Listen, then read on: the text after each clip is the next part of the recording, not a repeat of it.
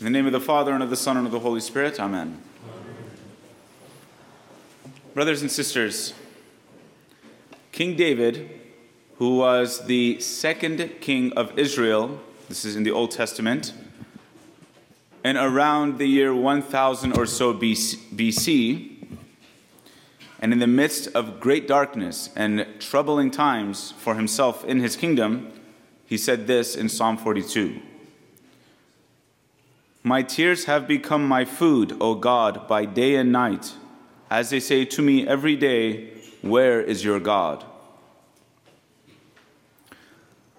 We like to blame our society today as being a faithless society, a faithless generation, and we look backwards at generations that came before and at times that came, came before as more faithful. People used to have more faith. People were full of faith. Everybody had faith back then in the Middle Ages and before that and previous times. And now, in our day, today, people are faithless. It's not really the case, though. It's not that people had greater faith back then than they do today.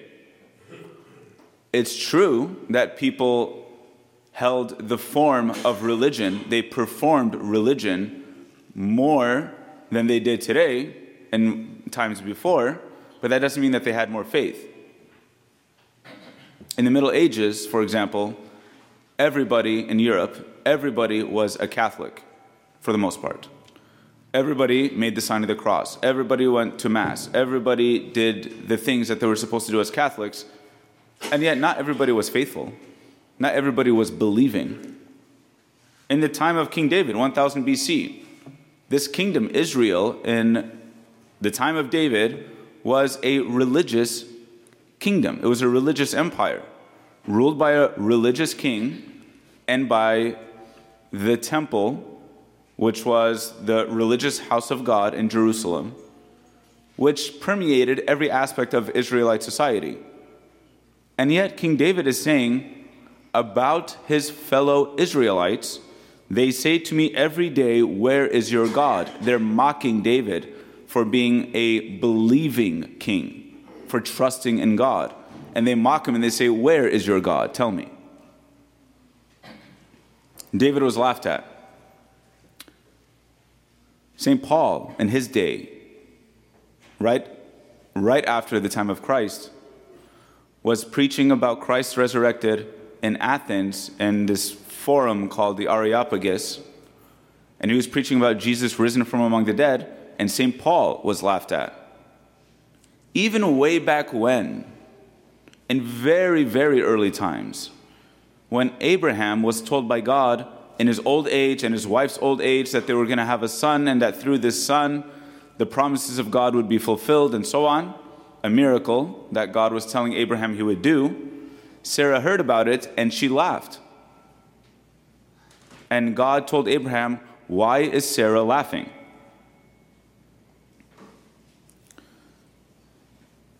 This is a constant story in the Old Testament and in the New. This is a constant story throughout the history of the church and throughout the history of the world. Somebody that believes in the God that no one can see, someone that believes in a power from on high, and really puts all their eggs in that basket of God, that person is laughed at and ridiculed.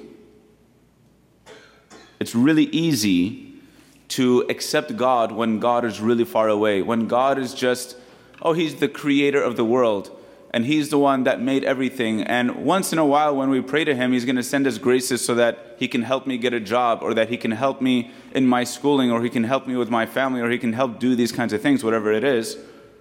But once things get really serious, once things get really close to home, no, now it's time to get real. Now it's time to take matters into our own hands. Now, it's time to put away all that superstitious religious stuff and do things the way that we know how. As soon as, for example, everybody's religious, right? As soon as a woman is pregnant and they find out that the baby is, has Down syndrome or some other disease or another, her whole family will tell her, okay, get rid of the baby, abort the baby. And when she refuses to do so because she says, no, this is a child of God, they'll all mock her. They'll all ridicule her. They'll all blame her for doing something that's crazy. Why would you live a life? Why would you choose to go through something like this? Do you think that this is going to be fun for you? Get rid of the baby. It's easier, and everybody will mock her in the meantime and make it harder for her than it already is. When somebody has many children and then they get pregnant again, they'll tell them the same thing. Somebody is a man, for example, will be stolen from by his brother or will be cheated or something like that will go on. He'll be slapped on the cheek, let's say. And when he decides that in the name of Christ he'll forgive that person and let it go, all of his friends around him will say, That's only because you're a weak man, because you can't take care of yourself, you can't stand up for yourself.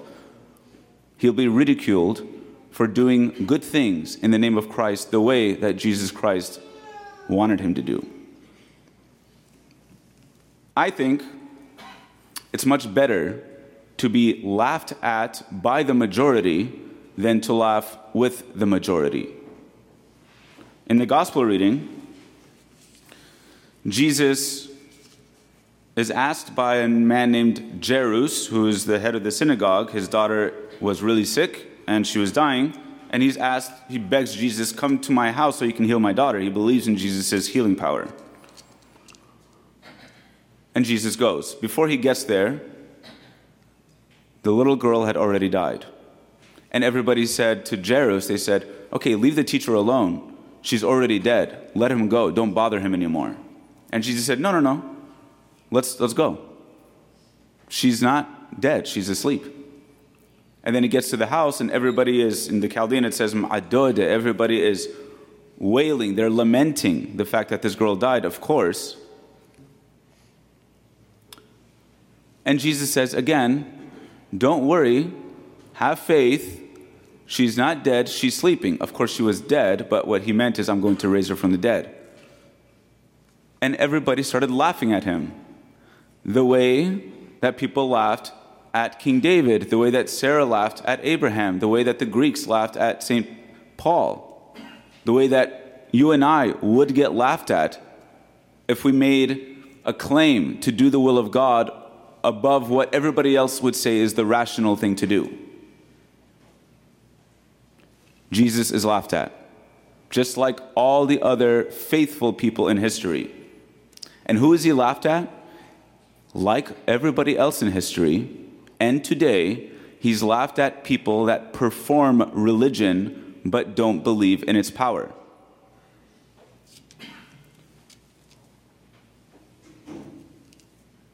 That's why I'm saying I think it's better to be laughed at by the majority than to be, than to be laughing with the majority. Because unfortunately, the majority, even of the supposed faithful majority, when it comes down to it, all the time will say, just get real, get practical, get concrete, come back down to earth. Why are you living up in the clouds? Yes, God is real and Mary is real and all the prayers are real and all these things are real, but this is too much. No. In the gospel, Jesus says, if you have faith even a little bit, even the size of a mustard seed, you can say to this tree, be uprooted, and it would listen to you. Tell this mountain, move from here to there, and it would do it for you. Jesus says you can drink deadly poison. I don't suggest this. Jesus says you can drink deadly poison and, and it wouldn't harm you. Don't test, don't put the Lord your God to the test. That's also in the Psalms. The point is, though, if we're going to be faithful people to Christ, what we do first and foremost is believe in Him and in His power at the darkest moments, at the hardest moments, at the moments that we suffer the most. That's when we hang on to hope. That's the testing period. Not when things are okay. Not when we think that we can handle it and then we just invoke God because it's supposedly the right thing to do. We invoke God when everything seems impossible. And at that moment, when we pray and we pray with hope, that's when we're like King David. That's when we're like St. Paul. That's when we're like Abraham. And ultimately, that's when we're like Jesus Christ. Brothers and sisters, to be faithful in the real Christian sense is to be laughed at. But be laughed at. Because blessed are those who are persecuted for my name's sake, as our Lord says. Amen.